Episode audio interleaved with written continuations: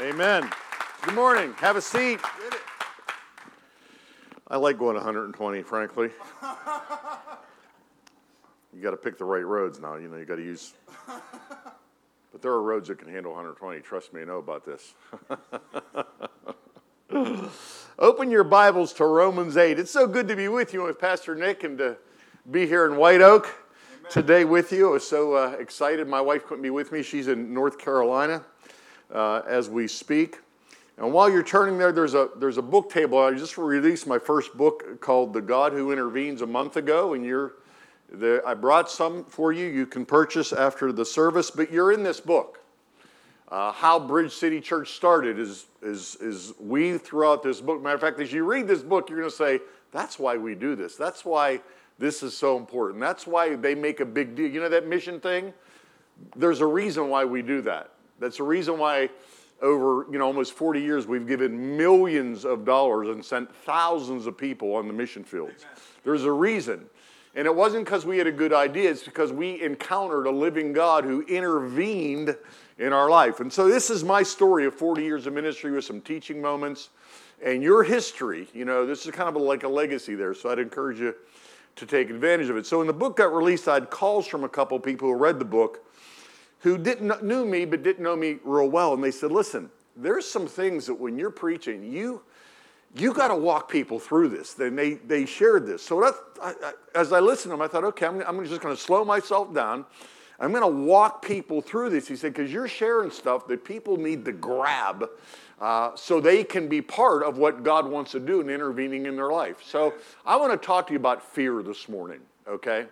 Because I'm a fear hater. You know, there are fear mongers and there are fear haters. I'm a fear hater. I hate fear. I hate what fear does. Fear is a slap at the face of Jesus in the cross. God does not want you living under a spirit of fear. So let's go to Romans, the eighth chapter. I'm just going to read about four verses of scripture there, Romans 8, and we're going to pick it up in verse 14. I'm reading from the NASB. For all who are being led by the Spirit of God, these are the sons and daughters of God. For you have not received a spirit of slavery leading to fear again fear is slavery. But you have received, not going to, but you have received a spirit of adoption as sons and daughters, by which we cry out, Abba, Father. That's daddy, father.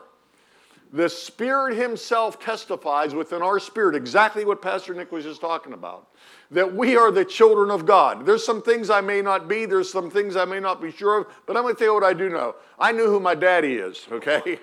I know that I was born a first time, and I know I was surely born again a second time.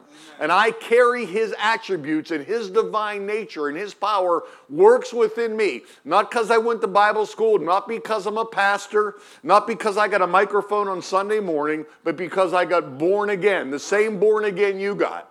Okay? No, no difference, all right? Uh, and if children, heirs, and also heirs of God, and fellow heirs with Christ, if indeed we suffer with him, so that we may also be glorified together with him. So I want to talk to you about this fear. You know, you can't get good at facing fear if you don't deal with fear, any more you can get good with sw- eh, swimming if you don't deal with water.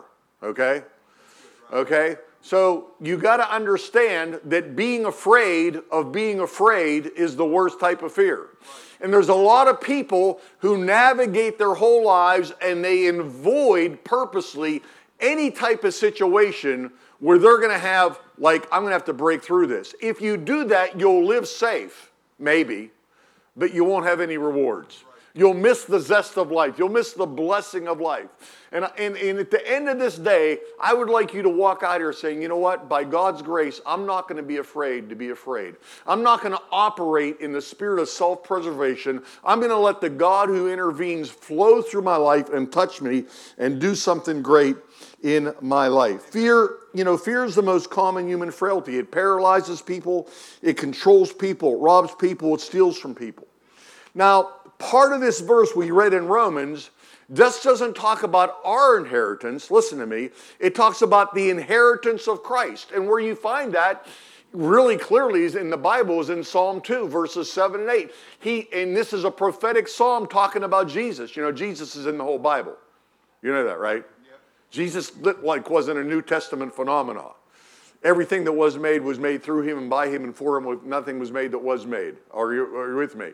Everything came through him. He was, he, was, he was present in the beginning when he created the beginning. Okay? But he said, Ask of me, this is the, his to the Father, and I will give you the inheritance for your nation and the people for your possession. One of the reasons that God has set you free is not just to bless you, okay, but that you would receive an inheritance. Those are two different things. An inheritance is something that you can't take with you, or you can't take with you. You know, people say, well, you know, you can't take it with you. They're only partly right. There's a lot of things you have you can't take with you, but you can take your inheritance with you. And that inheritance is the people whose lives you touch. God wants you to be free so you can be a life impactor and a life toucher, and you can have an inheritance so that you're not, you know, silenced, that you don't hold back, that you don't just operate in the blessings, all right? right. Now, I know a little bit about fear because I feel like I've confronted fear a lot of my life. I knew about fear as a kid growing up, you know, just we had a rough life growing up. My mother was married and divorced six times. You know, I, I feared where we were going to live. I feared if we were going to have food to eat. I, I feared, you know, nine schools and seven grades. You know what I mean? Grew up fighting because that's what you had to do, you know, when you moved around like that. So I know about that kind of fear. I know, I know the fear as an adult when the phone rings at 2 in the morning and it's an operator saying your son's been life flighted, was in a terrible accident. You know, you, you know your hour and some, and you got to get in that car and pray in tongues. I know, I, I know what that's like. I know what, that's, what that fear is like. I know the common day fears of, you know, taking care of your family and, and trying to be, uh, uh, you know, a decent human being, you know. But I've experienced some other fears too that on the outside you, you shy away from, but once you break through them, that's what opens up your inheritance. I know the fear of a federal judge looking at me and saying, if you don't stop your pro life stuff, I'm going to come, I'm going to take everything you own. You, you, you, won't, you won't see the light of day. okay? That, I'm going to tell you, to say that there wasn't fear there would be a lie. Are you, are you with me? But to stay in that fear would be a mistake. There's a difference. Okay, I, I mean, probably the people, people have asked me this, like, what was the most fearful thing that ever happened to you? I'd probably say when I got arrested in Egypt. Okay, I went to United Nations. I was minding my own business. See, a lot of times, if you're just being led by the Spirit, God will, you won't have to worry about getting yourself in trouble. God will help you. And here, now here's my theory I'd rather get in trouble for God than be in trouble with God. Okay?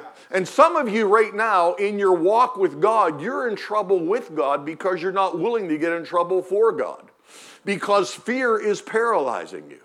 So I'm minding my own business in my office, and Wendy Wright calls me. Wendy used to work with us. She was on our staff, and then she left. And later, you've probably seen her on Fox News. She was the president of Concerned Women for America for many years. And she called me and said, They're doing this this population control conference in, in, in, Egypt and you ought to go. I said, well, thanks, Wendy, for your opinion. That's really great. You want to cash a check with my body, you know? I got all kind of, I got all kind of friends like that. And I hung up the phone and I felt like the Lord said, yeah. But you had to have press credentials to get in. And, you know, I knew a guy that owned a newspaper. You know, one thing leads another. I end up in Egypt uh, in a United Nations conference.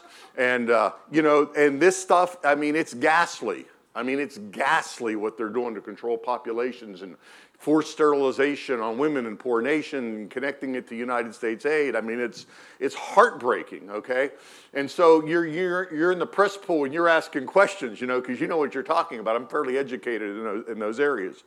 And, uh, and so a little while, and a guy comes and grabs my credentials. And he's a CIA Secret Service actually, you know, the antenna in the ear and the, the little Uzi bump, you know. And, you, you know what I mean? And, uh, and, and, and so somebody reported me to Timothy Wirth, the Undersecretary of Global Affairs, that I was a terrorist. So I was arrested in Egypt. i I spent the night in jail with five Muslim guys with machine guns all night long.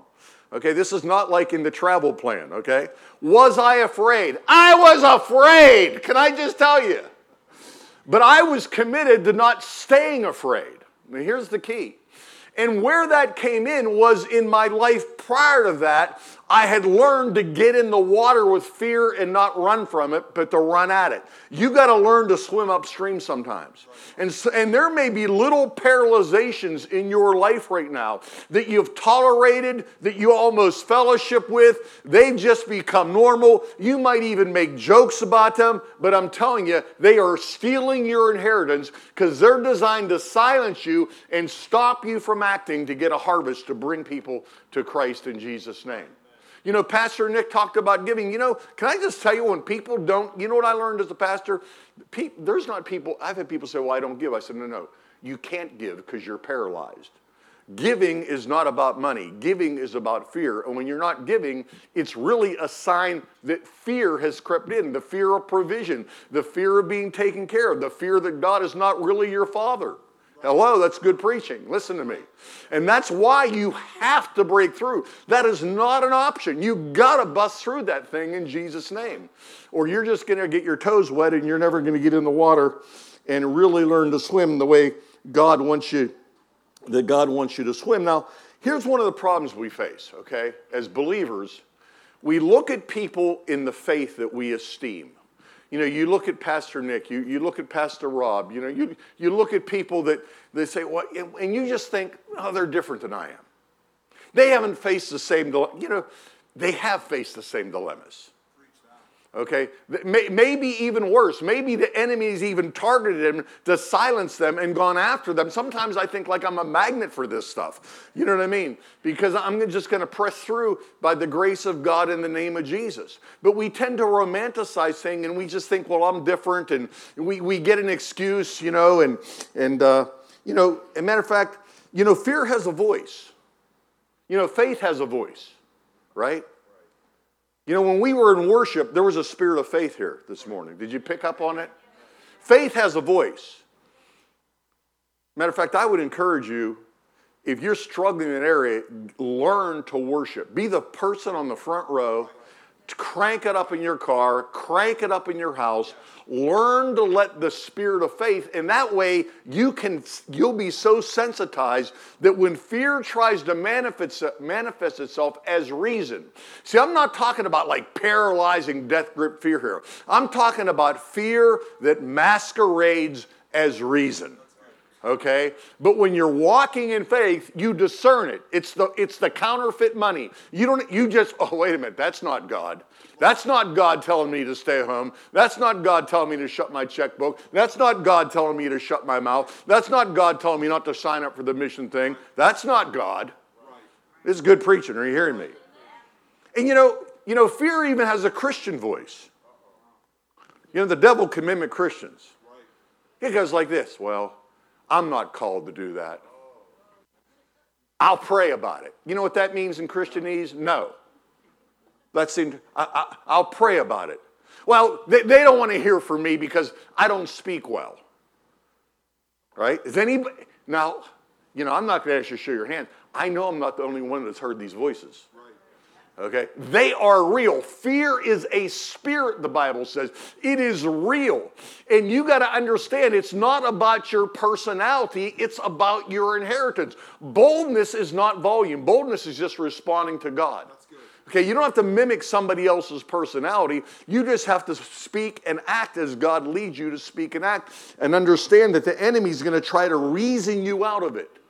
You know, I got born again on the street corner through street preaching. Some, some 40 and 50 year old ladies got baptized in the Holy Ghost when I preached on the street corner.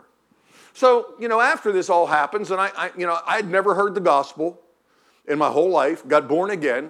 I was speaking at a church, and some guys I went to high school with came up to me, and I knew these guys not real well, but my name ends in T, and one of their names ended in W, and one of them ended in Z. So we are the, you know, the alphabetical order list. You know what I mean? So for a couple years in high school, I was around them in homeroom. We were like we were like a row apart when I showed up for school.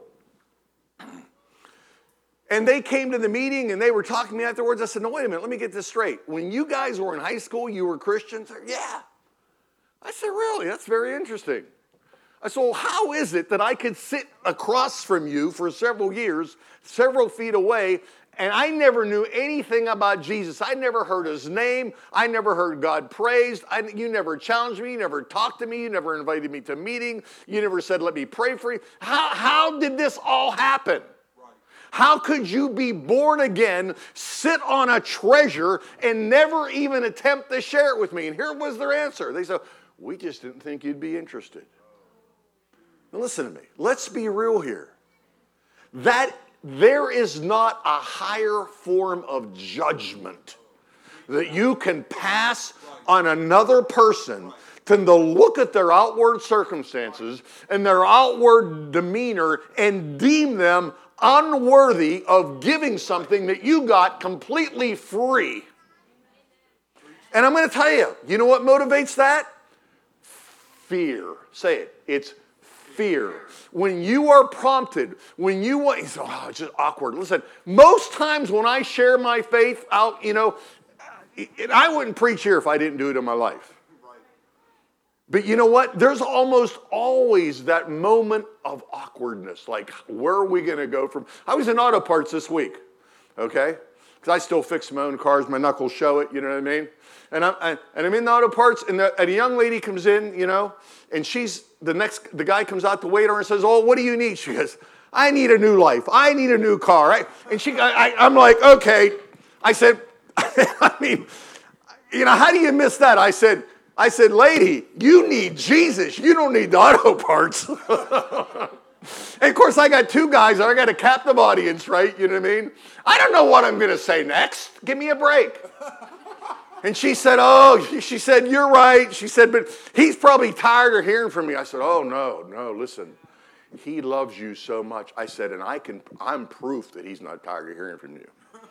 Because I'd be at the top of that list. You know, and then we carried on a little bit, and she pulled back a little bit. And I said, okay. So we got our thing, and I went to go. I, I looked back. And I said, no, listen, you got to remember what I told you. This was your, this was a divine appointment.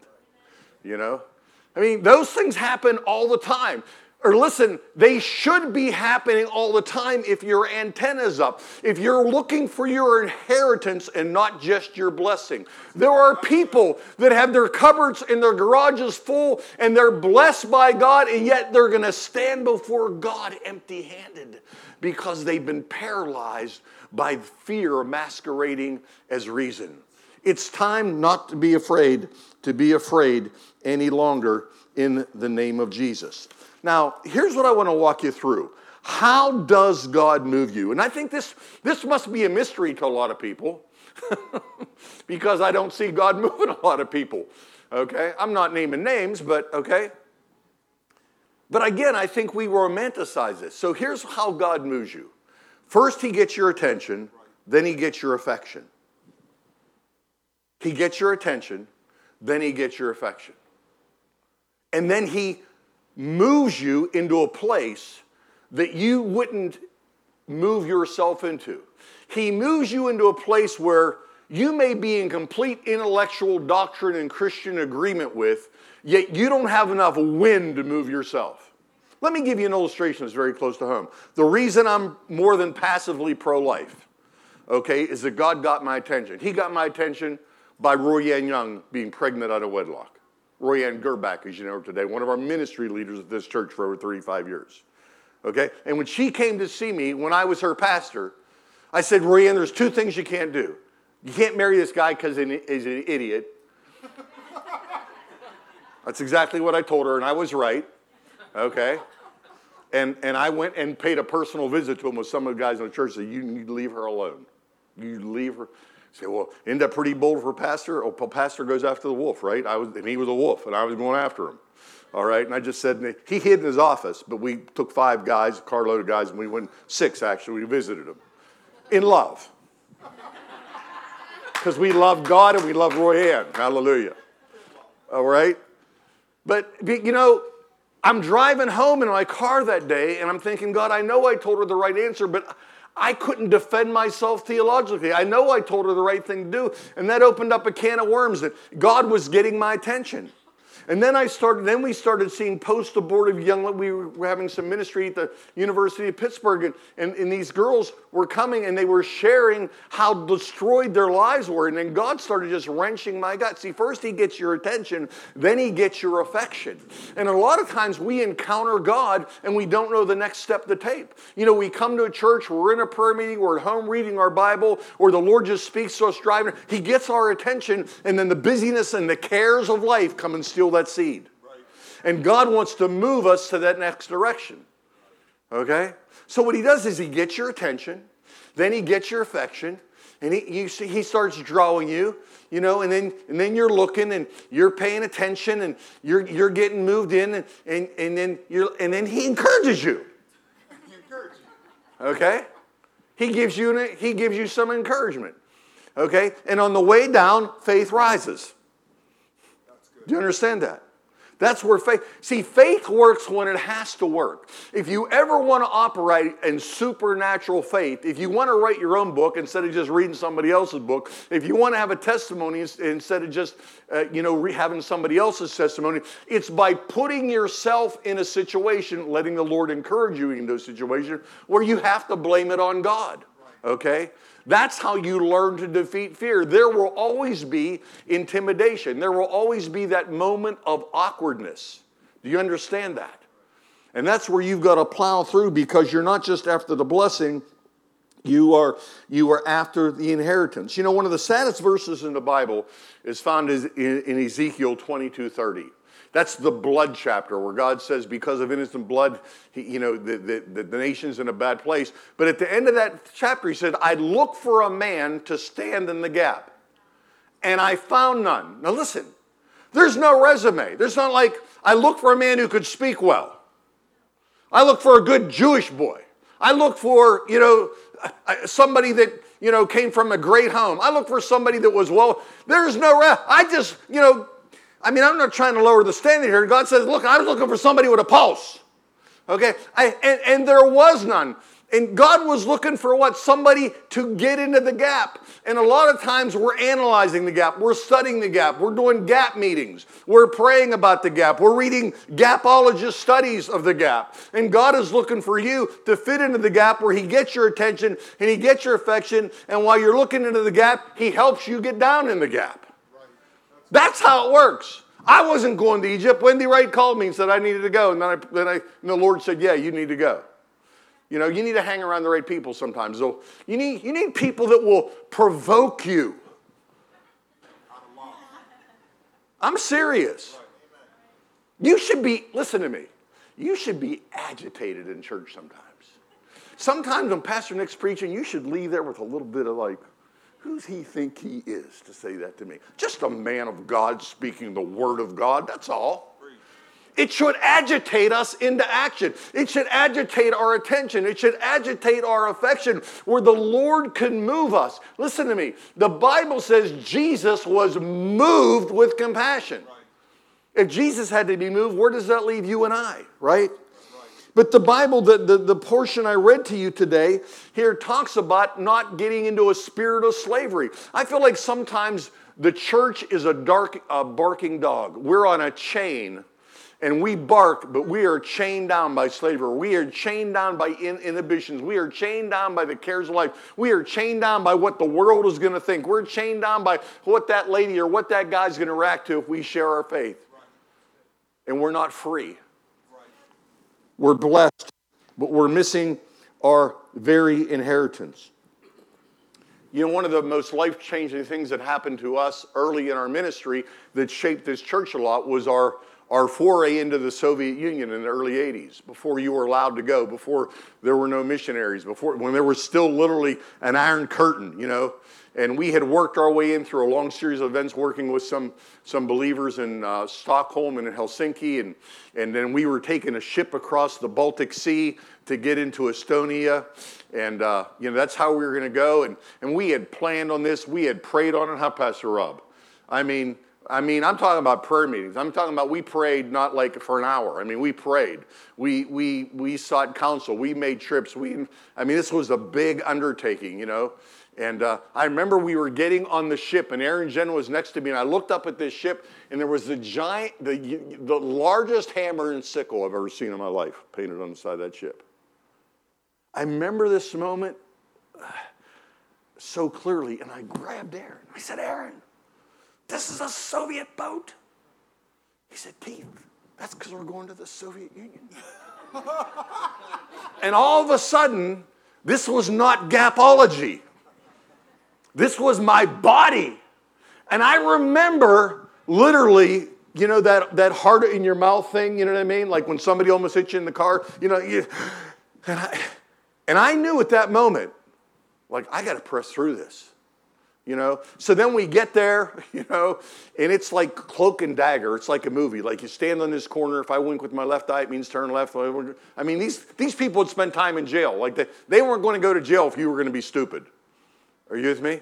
So we finally get into this meeting. It's this building where they dug out the basement. We're, we're meeting in a foxhole, basically, underneath where they had, you know, dug this building out. It was a bunch of young people, mostly young people. And so we get in the building. My translator is this real dynamic young Russian guy. And uh, so, you know, and I'm still like a little on edge, right? Because I've heard all these stories about these people being in jail, you know. And, uh, so I said to the guy, I said, listen, aren't you afraid? This is what he says to me. he said, what are they going to do? Kill us? I thought, okay, this is not the guy you want to hang around with. Like, like mission notes 101 do not travel with people who don't care if they die or not. And I was like, oh my God, like what have I, I mean, literally, that, and so you can read all the testimony, and there's testimonies in the book about the incredible things that happened. Several years later, we're preaching to thousands of people. People were getting saved by the acre. People were standing in line. Churches are exploding. God is doing something. But it all happened right there when we broke through that spirit of fear. Do you understand what I'm talking about? That's where you got to say, I'm going to get in the water here. I had every opportunity to say, you know, I, you know, I'm not going back there again. Of course, I ended up getting arrested on the next trip. Okay? But you know what God did for that? God just used that to, to give me credentials with the Russian believers. Then when we went back again, I mean, they really liked us because we were one of them now. Are you with me? Talk about now. That's not the script I would have wrote. Do you understand that? See, most of us like the script we want to write, but God likes to intervene. God likes to shake things up. God wants to take all your Christian excuses, okay, and turn them into God testimonies. That's what he wants to do. Because he wants to give you an inheritance. We're going to stand before the Lord someday. And what's parked in our garage is not going to be worth a whole lot. But the souls that we've reached and the nations we have touched and the people we've prayed for and the life we've demonstrated. Hallelujah. Amen. They're going to mean a lot.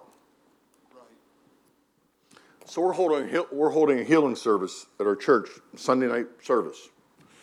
My sister comes. She comes the elder. I said, Debbie, her face was just like, you could tell worried. I said, what, what is going on with you? She goes, they just moved into a new home, just built a new home, you know. People moving in, putting the lawns in, you know, the great American dream. Couple kids, you know, another transformed life, you know. I mean, she got a great testimony. She said, Well, I, I heard through the rumor mill that the lady across the street has inoperable brain cancer. She said, I don't even, I don't even know her. I don't even know her name. Just really, but God got her attention. And she couldn't stop thinking about this woman. And then God gets your affection. And see, a lot of times we put the brakes on because we start feeling like this is over my head. Listen to me. If I never did anything that was over my head, I would have never done anything. And I got a suspicion we're a lot more alike. Are you with me? And so we look at people and we think, well, that's just their. No, listen to me. We're, listen, we got the same flesh and blood. Trust me. Trust me. So she was moved. And so she goes home. Here comes Charlene out of her house to get her mail. inoperable brain cancer. Doctor sent her home to die. Nothing we can do for you. Debbie walks across the street, meets her at the mailbox, fumbles through some words, introduces herself. How do you say to somebody, I heard you're going to die? So she somehow said, I heard you're sick. And the lady, of course, says, Yeah. And Debbie says, Can I, can I pray for you? Listen, I'm going to tell you something. Prayer is one of the greatest forms of evangelism. There are people that say things to you at work, and you need to say, You know what? Can I pray for you? Can I pray for you?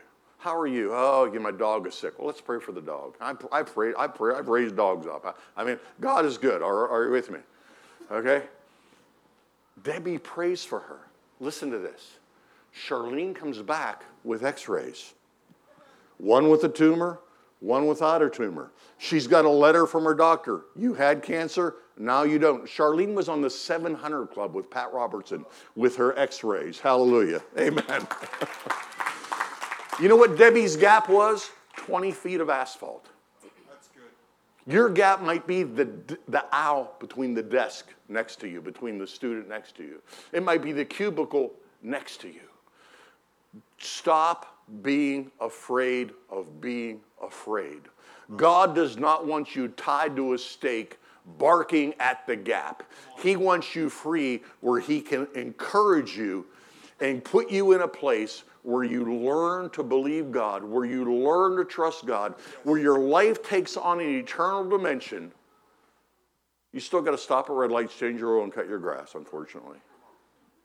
But life changes. Are you with me? Not because of your resume, but because He's the God who intervenes. Are you with me? He wants to do that in you. He wants to do that through you. He wants to do that for you. He wants to do it because that's why He died so that you can have an inheritance. I want you to stand up with me this morning.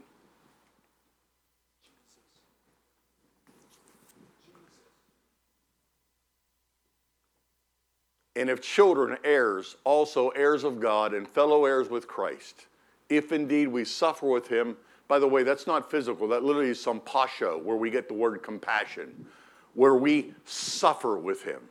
Jesus was moved. That's what that's talking about to be emotionally impacted, we could say, by somebody's lostness. To look at somebody and say, I have the gift of life, and not worry about what words are going to come out of my mouth. That when you look at somebody and you say, How are you? you say it with such conviction that their heart opens. How are you today? And then when they tell you, I cannot tell you the things people have told me on airplanes. I mean, it's unbelievable. I'm a total stranger. And I start talking to people, and they think that you really care. And I do. And they start sharing their life with you, and you get to pray with them. Hallelujah. I prayed with a guy in an airplane. He said to me, Hey, do you want to use my Hummer while you're in town? He said, If not, I have a Corvette. I'll get it for you. The only problem was I was changing planes. I was still tempted though. Because his life was touched on an airplane. Because somebody said, How you doing? You know, a lot of times I just say to people, if you ask how are doing this, I'm better than I deserve. I was in the TSA line flying. The, the guy doesn't, you know, they don't even, they're, hey, uh, how you doing? I said, oh, thanks for asking. I'm better than I deserve. He looks up and says, why? I mean, we got a line behind us. This guy's in a full-blown engaged conversation. He don't give a flip about the line. He's like examining me, like, what does that mean? Why did you say that? Why do you think like that? I mean, we're having an intense conversation. And all I asked, all I said was, I'm doing better than I deserve. Get your inheritance. While you're getting your blessing, get your inheritance. Let's attack fear this morning. Let's stop being afraid of being afraid. If you feel like there's any area in your life, if you want to be more free to share your faith, I want you to run up here real fast this morning. I'm not going to pray for you, I'm just going to lay hands on you, okay? You don't pray fear away, you act fear away. Are we? But I'm going to ask God to stir. This is no time to be shy. Whatever you do, don't be fearful right now. That'd be the worst thing to do. Okay, it'd be like heaping coals of fire on your head. But I'm just going to come to you real quick. I'm going to lay hands on you. I want you to get your hands up. If you're baptized in the Holy Spirit, you'll start praying in the Spirit and ask God to stir it up. Now, I just walked you through this thing. And I want you to remember these two words attention and affection. There are some of you right now, you, you that person across the street, that person you work with, somebody in your family, you, they, you know, they keep coming to your mind. And when you think about them, you know, there's, there's, you're getting emotionally engaged. God's trying to move you. He's trying to move you. And somewhere along the line, you're going to have to do something that is beyond your first birth. You're going to have to act out of your second birth. You're going to have to overcome that awkward moment of starting that conversation and just saying, hey, I heard you were sick, or I heard you're going through a hard time. I heard your husband left. I heard, can I pray for you? Can I just tell you what he did for me? Okay, get your hands up in Jesus' name. We're going to do business. Something's going to happen today in Jesus' name. Some of you are getting off your leash off the leash in Jesus' name. Right now, this morning, in the name of Jesus, I break fear in the name of Jesus. I curse fear in the name of Jesus. I curse fear in the name of Jesus. In the name of Jesus. In the name of Jesus. I speak the fear. I command fear to be released in the name of Jesus. Rosso casa basso kosha raso bofraso bakiatata. In Jesus' name. In the name of Jesus. Silence is not golden. Silence is death. Loosen her, God. Give her the tongue of the Lord. God, I pray you uncap a reservoir. God, that you move a well, that you sprout her up. God, she leaks on people in public, God. Hallelujah. Thank you, Father. Thank you for the stirring. Thank you for the creativity of the Holy Spirit. Thank you for the gifts of the Spirit. Sir, I feel like there's, there's times that you're literally getting a word of knowledge for people. Uh, uh, just go ahead and shoot it. Just go ahead and give it. Go ahead and blast it in the name of Jesus. That's a great form of evangelism. In the name of Jesus. In the name of Jesus. No fear. Intolerance. I'm talking about intolerance here. I'm talking about getting off the leash in Jesus' name. In the name of Jesus.